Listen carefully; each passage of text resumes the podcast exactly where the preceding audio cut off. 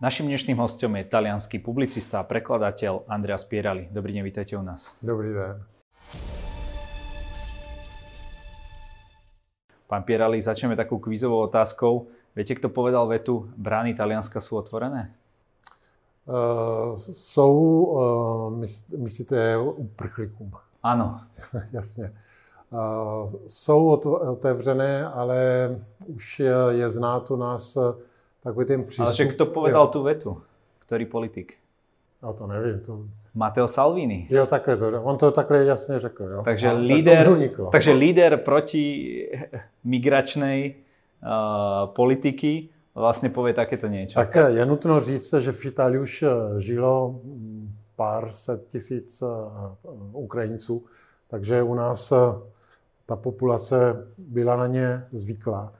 Ale co se týče Salviniho, obecně bych řekl, že tam hraje hodně roli, že přece ty Ukrajinci jsou, jak by to řekl, světlejší než uprchlíci z Blízkého východu.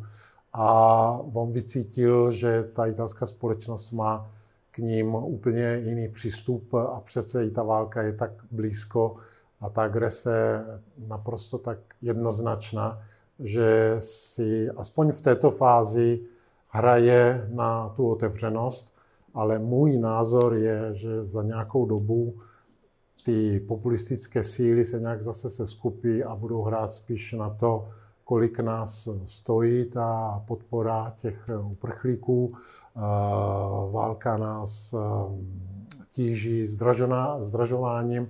Takže, abych to shrnul trošku to, co jsem chtěl říct, že a pro populistické síly, v Itálii, nejenom v Itálii, ale teď jsme se bavili v Itálii, tohle je samozřejmě velký jakoby úder, řekněme tak, takže teď jsou v defenzivě. Jo, a Salvini, a, jak víme, běžel hned do Polska ukázat, jak No na to sa chcem práve spýtať, že on ešte to nielen, že toto povedal, ale išiel aj pomáhať do polského mesta Přemysl, kde, kde bol teda konflikt s, s polským starostom, ktorý ukázal tričko, ktoré vlastne on hrdo nosil po Moskve a hovoril aj o tom, že Salvini povedal, že Putin je jeho kamarád. Áno. Takže tím, že takhle běžel k, tém, k těm hranicím, chtěl právě odvést pozornost od té blízkosti, od té podpory, kterou léta dával Putinovi, říkal, že to je skvělý líder, že to je prostě nejlepší státník a tedy a tedy. Přitom, co byli za jeho zády a byli podezření, že jeho strana dostávala pravděpodobně, ještě to není potvrzeno, ale jsou silné podezření, že byla financována z Ruska, aby právě rozdělovala italskou společnost. Takže se snažil tohle jakoby zamést tím, že bude bojovat za, to, za, za mír, za pomoc uprchlíkům, ale jak jsme viděli, starosta Um, Přemýšle, jestli se, to, jestli se dobře pamatuju to město, jim, jim nastavil prostě tvrdou platu a připomněl mu. A byl to docela kurážný akt, protože uh, znemožnil ho úplně před celou Evropou. No tam ještě na něho pokrikoval jistý talianský kameraman. Ne, no tak někdo, já nevím, jestli to bylo plánováno nebo jestli to bylo náhodné, ale byl tam nějaký Ital, nějaký, myslím, novinář na volné noze, který se toho ujal a nevydržel to a začal na něho křičet, že je zbabělec, že by se měl stydět a takové věci. Ale na tohle Salvini je docela zvyklý, několikrát se mu to stalo v Itálii.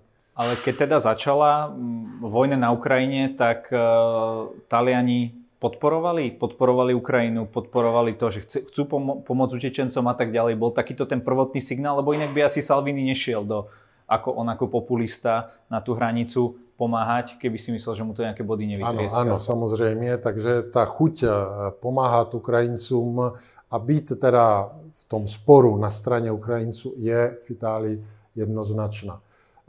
Ty hlasy, které naopak sú pro, vysloveně pro Putina, jsou díky bohu minoritní v naší společnosti. To, co není jednoznačné, je, jakým máme pomáhat Ukrajincům. Takže značná část, většina část italské společnosti je pro humanitární pomoc, je pro je přijmout a pomáhat jim i v Itálii, což je velký posun oproti tomu, co se dělo právě s těmi uprchlíky z Blízkého východu, ale většina Italů je proti, vojenskou, proti vojenské pomoci Ukrajině. A teď se u nás rozrostila velká debata, protože schvalo, schvalovalo se navýšení vojenského budžetu obecně, aby se dostalo k těm dvou procentům, které na to jakoby vyžaduje nebo doporučí. Takže byl střet, chvíli vypadalo, že i ta vláda by se mohla složit, protože jedna strana hnutí pěti hvězd byla zásadně proti, ani ne proti tomu navýšeného, ale aby to bylo tak rychle, to mělo být do dvou let. Nakonec se to um, roz, roz, um, jakoby, um, dalo na až na dva tisíce dvacet osm, protože ta, to téma bylo, Itálie má tolik problémů ekonomických, proč teď najednou, když nejsou peníze na důchody nebo na sociální pomoc, najednou máme uh, přidávat, uh, myslím, že to bylo nějakých desať až dvanásť miliárd eur každý rok navíc. No peniazom dobre rozumie váš súčasný premiér Mario Draghi, ktorý bol šéfom Európskej centrálnej banky. On si volal s Putinom nejaké dve hodiny. To im vysvetlíte, že čo sa dá, ako dve hodiny s ním takto preberať? Těžko říct. On, Mario Draghi, řekl, že samozřejmě nepopisoval nějak podrobně ten svůj rozhovor. Říkal, že pociťuje nějaký posun v přístupu v Putina, ale nějak to nepřiblížil. Já si myslím, že kdyby z toho hovoru získal něco většího, nějakou příslibu, tak určitě by s tím šel ven. A, a naopak to, že je tak opatrný, naznačuje podle mě, že toho moc nedocílil. Asi se tam řešily hlavně ekonomické otázky a pravděpodobně tam řešili hlavně tam to vyhrožování od Putina, že se má teď plyn platit v rublech. Možná, že tam v tom ohledu něco dosáhl, protože přece jsme viděli, že teď najednou to nemusí být hned a že to je, že tam technicky, že to je prý nějak složité, takže zatím se platí dál v eurech a dolerech. Keď si zoberiete, vy žijete dlhodobo v Česku, keď si zoberiete tú reakciu českej a talianskej spoločnosti, aký tam vidíte rozdiel? Hovoríte, že síce Taliansko nechce posielať zbrane, vidíte tam aj nejaké iné rozdiely? Ako veľmi si to možno uvedomujú Taliani? Češi si to zrejme uvedomujú viac? Tak ja si myslím, že Češi mají mnohem jasnejší, o co tu jde. Znají mnohem víc Rusko a ty hrozby, které bohužel v historii neslo sebou a doteď ještě bohužel nese. V Itálii tady, ta, tady to vnímání tak přesné není. Nikdy tam nezažili invazi od Ruska a jsou dostatečně daleko a jsou dostatečně velcí, aby, si, aby neměli strach, že by mohlo dojít k ní, že, že by mohli být příští oběti. Já si myslím, že tady naopak v Česku někdo to má jasně, někdo to má třeba podprahově, pocitově, ale ten pocit je, že, že by to mohlo jako špatně dopadnout.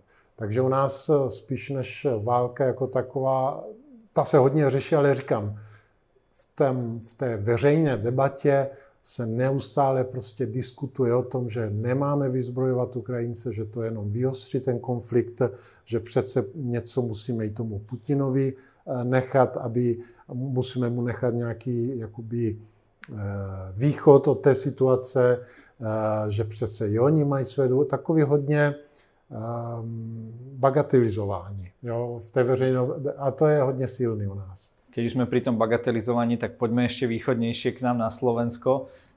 Ako sme hovorili, pán Salvini dnes je za pomoc utečencom a zase pán Fico je zase bojovníkom za právny štát. Takže žijeme veľmi zvláštnu dobu. Každopádne aj u nich akoby tiež je taká určitá forma bagatelizácie. Oni síce hovoria, že sa mýlili a tak ďalej, ale stále ako keby pretláčajú tie témy, ktoré v podstate Rusku vyhovujú. Hovoria o nejakých chlebových témach, že sa nemôžeme vzdať toho plynu a tak ďalej. Ako to vy vnímate túto situáciu na Slovensku? Viem, že to jedným očkom sledujete, že neboli schopní ani návratu od tejto pôvodnej retoriky. Tak já se přiznávám, že slovenskou společnost neznám tak bezpečně, jak tu českou. To, co mě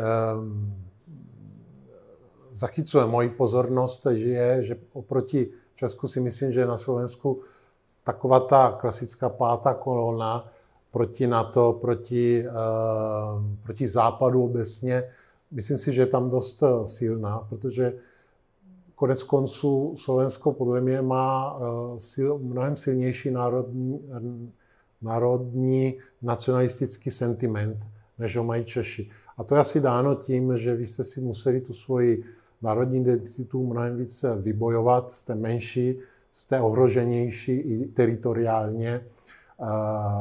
Samozřejmě dobře známe spory s maďarským světem a i samotná Ukrajina je kousek od vás.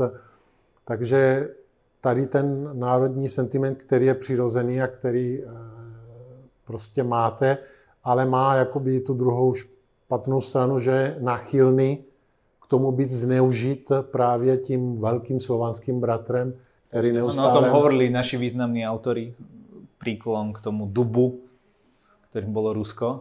No právě, že neustále tam prostě jakoby... hází ten, ten, tu myšlenku, pojďte k nám, vy, jste, vy, vy nám patříte.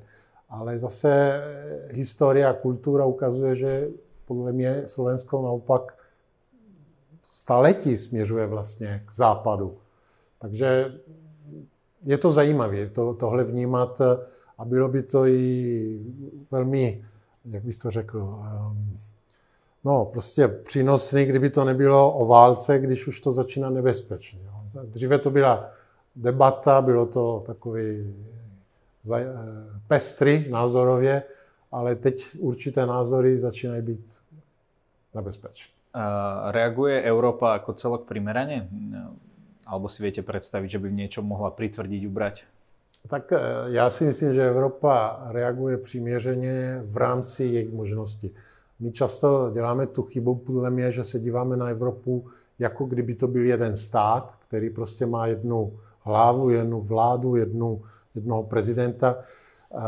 Od Westfalského míru prostě platí princip, že suverenita patří státům a Evropská unie stát není. Jsou to dvacet sedm států a já naopak někdy si divím, až k jak velké schodě dokážou takový, tak rozdílné státy přes komplikované procesy, zdlouhavé a nám se to může zdát neefektivní, ale přitom je tam ta debata a je tam ten těžký prostě posun k tomu konsenzu. Takže, abych odpověděl na vaši otázku, podle mě ano, eh, mohla by určitě dělat více, mohlo by dojít k úplně, k totálnímu zmrazení kontaktu z Ruska, dokud tohle neskončí, to znamená odtrhnout kompletně dodávky, veškeré zboží, všecko prostě uzavřít, zmrazit, dokud to neskončí.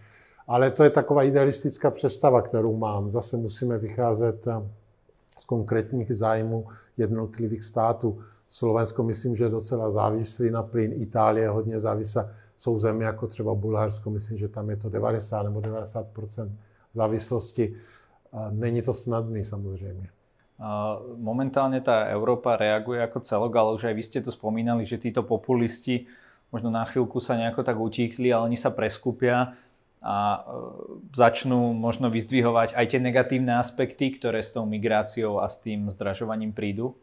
Tak já si, tam bude hodně záležet, jak dopadne válka. Pokud, řekněme tak, Rusko nevyhraje tak, jak by si přálo, tak myslím si, že tady ty populisté budou spíš hrát na tu, právě na tu stránku, jak jsme říkali, co všecko nás stojí, ta podpora e, uprchlíků a hlavně podívejte se, na jaké zdražování vedlo, vedly ty vaše sankce, co jste chtěli dát Rusům. E, tohle není náš zájem. To, to už hodně zaznívá v Itálii a nejenom u populistů, ale třeba u různých ekonomistů. Teď, než jsem přišel za vámi, jsem slyšel nějaký rozhovor v televizi, někdo říkal, a byl to prostě nějaký analytik, to není náš zájem, sankce nejsou naším zájem, ale jednak já si myslím, že tam se jakoby zaměňuje, co je krátkodobý zájem a co je dlouhodobý zájem. Ano, není to krátkodobý zájem se odstřihnout od ruského plynu, od ruských surovin, to není. Ale je to snad naším dlouhodobým zájem. Víme dobře, že kdybychom tohle udělali třeba před deseti lety, nebo když, začl, když došlo ke, ke Krymu, e, co to bylo, osm let zpátky, tak možná dneska ani bychom nemuseli řešit vůbec válku, protože Putin by na tom byl ekonomicky tak špatně, že by si to nemohl ani financovat. Takže krátkodobě, že o dlouhodobě.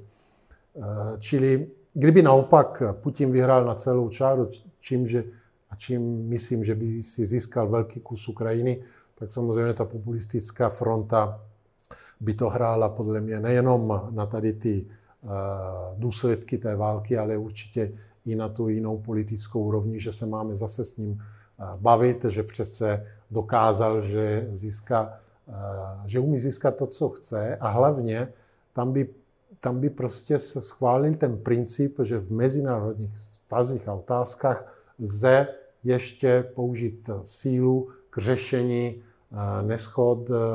A to je ten opravdové nebezpečí, který si myslím, že tady hrozí. My se díváme na Ukrajinu a to je samozřejmě ten kontext teď, ale to, co je nad tím, je tohle. Můžeme ještě dnes v dvacátém prvním století používat techniky, které se používaly sto let zpátky, dvě stě let zpátky, čili agrese, jako řešení von Klaus, jak se jmenoval ten strateg, který si nepamatuju, Klausovic, co říkal, že válka je pokračování politiky jinými prostředky. A my už celým dvacátým stoletím se snažíme tady ten princip jako obrátit a nějak to zastavit a říct, ne, soft power je pokračování politiky jinými prostředky. A Rusko nám ukazuje, že na světě je dost velká část státu a, a světa, který naopak si myslí, že ještě tohle je legitimní způsob. Vy očakávate rozšírenie tohoto konfliktu možno na iné časti? Či už po Baltské republiky, na Slovensko a tak ďalej? Tak tohle je otázka, na kterou opravdu neumím odpovědět. Z jedné strany se dá říct, že ten konflikt nevojenského typu, ta slavná hybridní válka, už trvá nějaký léta. Akorát my tomu neříkáme, nebo nebyli jsme zvyklí tomu říkat válka, protože se nestřílelo, ale přece cyber útoky a už jenom to neustále rozdělování společnosti skrze právě tady ty populisty, které mají ty vazby na to Rusko, ta ideologická stránka toho všeho, to už tady běží. Takže z jednoho hlediska válka už tu byla. Jestli se rozrostí na vojenský konflikt mimo Ukrajinu, to já opravdu... No, vy hovoríte o nejakej tej hybridnej vojne. My sme mali veľkú aféru najprv troch špionov, ktorých jeden z nich prispieval aj do konšpiračného média, takého proruského. Stalo sa niečo podobné v Taliansku? Citlivela sa tá spoločnosť možno na takéto veci? Vyhosťovali ste nejakých ruských diplomatov alebo rovno agentov? Tak, když byla kauza Vrbětice, pokud se ne... pamatuju špatně, tak vyhostilo se, ale opravdu malé počty. Pak jsme měli tak jeden případ nějakého italského vojáka, který předával, pokud se nemýlím, to bylo námořníka, který předával nějaké materiály, ale byl to spíš izolovaný případ a nějak to moc neposunulo to italské vnímání. Tady je nutno něco, něco k tomu říct, prostě, abychom pochopili, proč ta italská společnost je taková trošku náchylná směrem k tomu Rusku. My jsme měli dvacet let fašismu a to vedlo k tomu, že jakýkoliv pocit militarismu nechal u nás hrozně negativní v ním, jako pocity. Pak jsme měli druhou válku, tu jsme prohráli, bojovali jsme za špatnou stranu. Takže tohle všecko vedlo k tomu, že kdykoliv se mluví o nějaké vyzbrojování, o, nebo i samotné samobrany vojenské, tak rea, lidi na to reagují jakoby špatně jednak. A pak je nutno dodat, že u nás je velmi silný pocit takzvaný anti, antiamerikanismu, antiatlantismu, anti, antizápadu. A to je dáno tím, že Itálie měla od konce druhé světové války opravdu silnou komunistickou stranu. Společně s tou francouzskou to byly dvě nejsilnější komunistické strany na, zá, na západě. a léta a léta, prostě celá ta studená válka, u nás sice ta naše země byla a je dosud v NATO a v tom euroatlantickém uspořádáním, ale neustále prostě tak nějak trošku lavírovala a byla s tou Moskvou, měla víceméně ne úplně přátelské, ale nějak, nějak rozumné vztahy. Mimochodem i s Československem měla lepší vztahy než třeba Británie, tam, i kvůli tomu.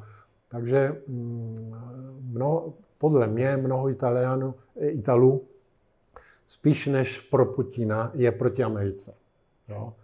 Nebo proti tomu globalismu, který Amerika reprezentuje, proti tomu liberalismu, proti tomu, tam je taky problém s modernitou obecně, s tím e, lidskými právy, e, práva pro menšiny, e, geje, e,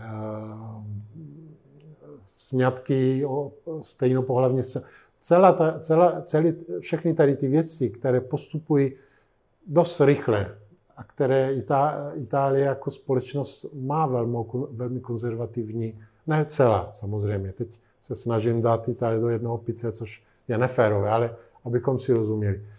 A přece je to stát, který hostí, že jo, Vatikána a papeže. Takže ta, ta, ta konzervativní myšlení a cítění je v určité části společnosti silné. Jo, a proto podle mě se rádi dívají k Putinovi jakoby na ten reprezentant tady toho starého světa, který je zachrání nebo který je nějakým valem oproti tady tou modernitou. Ja by som tomu rozumel doteraz. No a teraz, čo sa stalo? Um, je to stále tak? Alebo klesol rapidne na popul... Lebo napríklad tretina Slovákov si myslí, že túto vojnu zapričinili Američania. Tak já si myslím, že v Itálii, kdyby... Ne, neznám podobné statistiky, možná o něco míň, ale nebyli bychom moc daleko od tady těch, tady těch čísel. Co sleduju na, prostě na sociálních sítích, a to nejsou experti, to jsou obyčejně, obyčejní lidé, tak spousta lidí tam říká, NATO se neměla rozšiřovat, Ukrajina nemá co, nemá co si zvolit, má prostě být takový ten, my tomu říkáme státokušiny, to, ten polštářek mezi mocnostma, a když Rusko řekne, že má být ve její sféře vlivu, tak ať si tam jsou a, nekec, a prostě neotravujou. A tohle je hodně, hodně zní. To samozřejmě pak byla agrese, tak jak jsme říkali předtím, trošku ustoupili, ale to, to i, i záleží, jak dopadne ta, ta válka, ale samozřejmě tady ty, to myšlení tam porad bude. A u nás si myslím, že to, co se stalo, to nezmění. Naopak, právě tím, že teď bude, jak jsme říkali, zdražování, že budou prostě další ekonomické problémy, tak o to více tady ta fronta to bude házet zase na Brusel, zase na euroatlantický svět. Podívejte se, co nás... A přitom ty lidi neví, že v Rusku jedno procento lidí má padesát procent bohatství, deset procent má osmdesát procent, takže to není určitě svět, kde se žije lépe.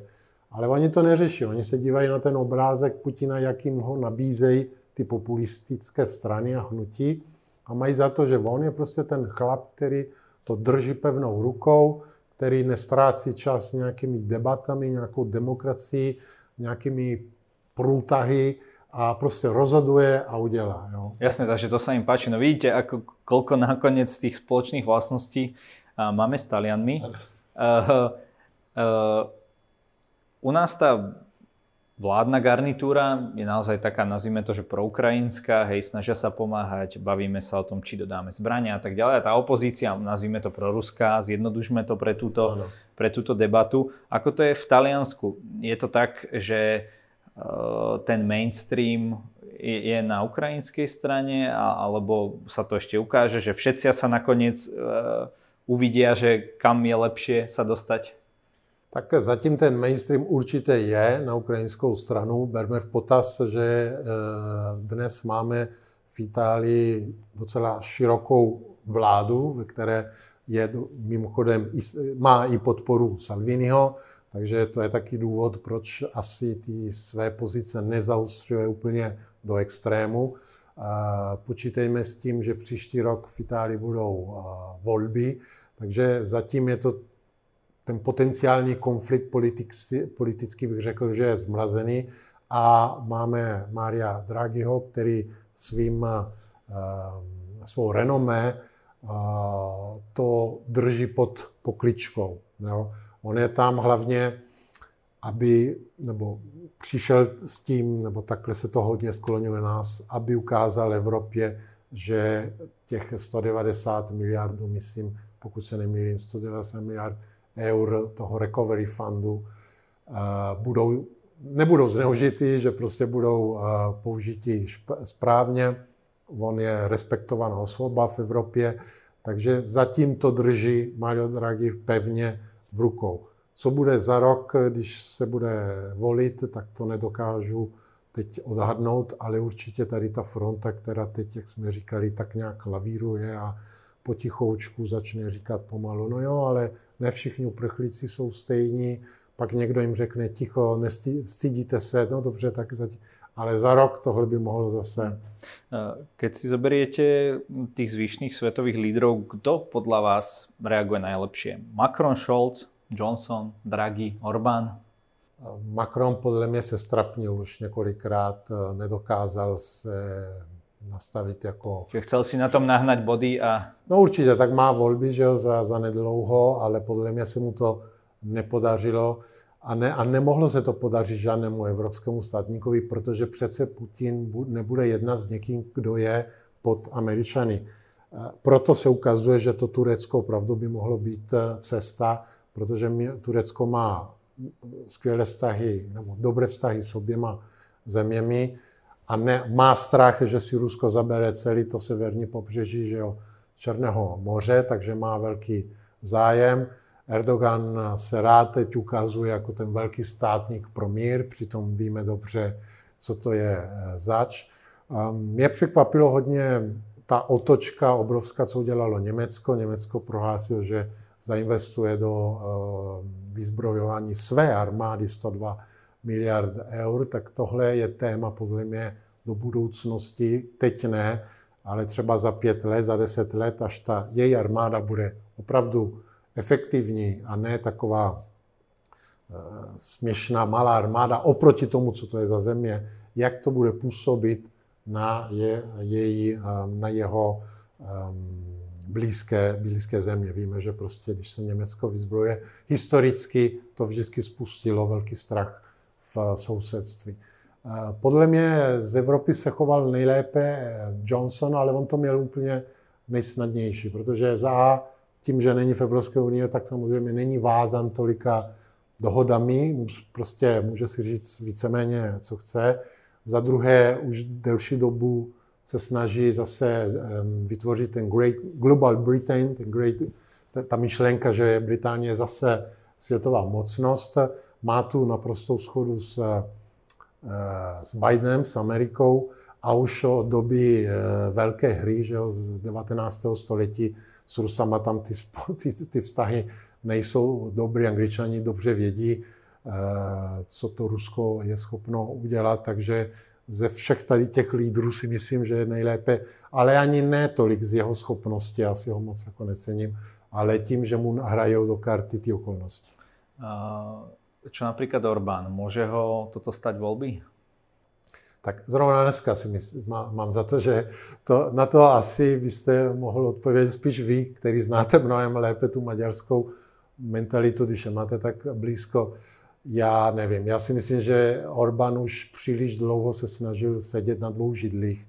Z jedné strany prostě být v té Evropě, protože ví, že přece většina Maďarů nechce vystupovat, vystoupit z Evropy a dokonce si myslím, že mají k Evropě ještě lepší vztah, než třeba ho mají Poláci, který že jo, taky mají ty spory, ale z druhé strany už delší dobu dělá takové kroky konkrétní, jak byla ta, ta univerzita, že jo, ta eh, jaderná elektrárna jsou sama, pro, eh, nebo i, i s Čínou dělá tam.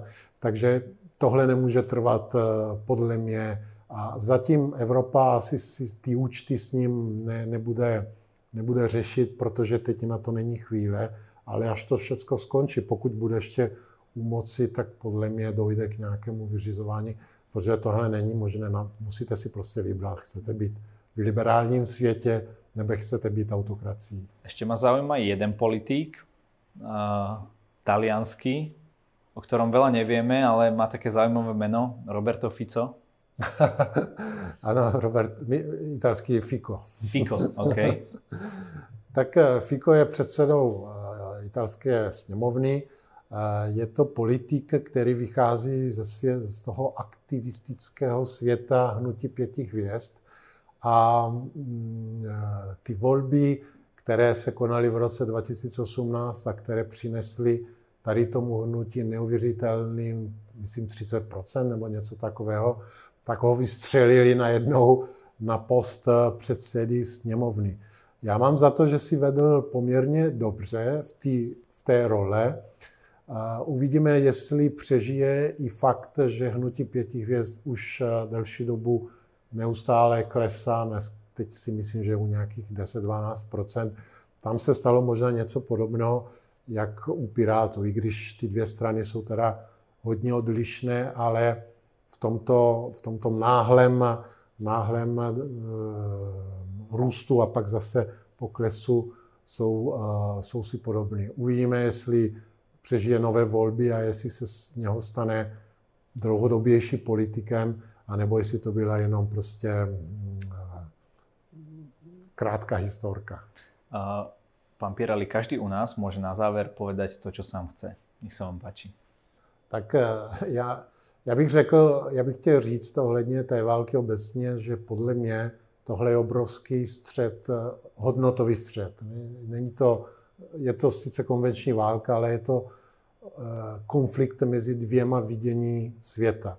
Liberální, autokratický. Takže když, když my jako jednotlivci k tomu přistupujeme a říkáme si, nebo nás prostě postaví do pozice, kam až jste ochotní potrpět, ne, ne, zdražovat. Teď u nás se hodně mluví o zdražování, ale že v Ukrajině tam jde o holý život. Tak já si myslím, že bychom to měli stavět vždycky v tom rozporu svoboda a život. Co je pro mě důležitější, jako hodnota. Být svobodný i za cenu toho života v tom nejextrémnější případě, ale třeba i pohodlí, bezpečí, jo, ty různé věci, které jsou spojené, anebo ta svoboda. Jak jsme v Česku, tak já si myslím, že bychom si měli připomenout, že lidi, které si, osobnosti, které si ceníme, si zvolili vždycky svobodu a to poposunulo tu naši společnost dál. Jan Hus si vybral svobodu, Václav Havel si vybral svobodu, svobodu, Jan Palach si vybral svobodu a takových najdeme prostě desítky. A vždycky ta jejich oběť, a to, ať to bylo úplně přímo život, nebo nějaká, nějaké osobní bezpečí, posunulo o malinku dál k větší otevřenosti, k větší svobodě celé společnosti. Jo? Takže ten můj vzkaz by byl tohle. Pojďme se na to podívat opravdu z hodnotového hlediska a podívejme se, jaké hodnoty Rusko, aktuální Rusko, pozor, já to ne, teď nechci říct, že Rusko a Rusové jsou jenom tohle, to by bylo neférové a my naopak chceme, aby to byla nová, otevřenější, jiná země, ale ta aktuální garnitura prosazuje určité hodnoty a my bychom se měli pozastavit na to, jestli jsou pro nás přijatelné.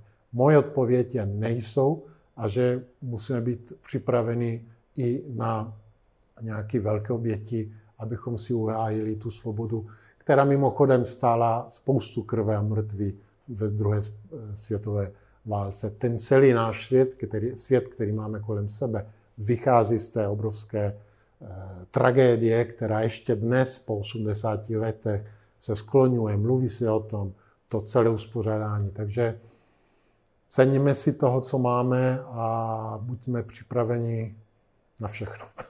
Ďakujem za rozhovor. Nemáte zač.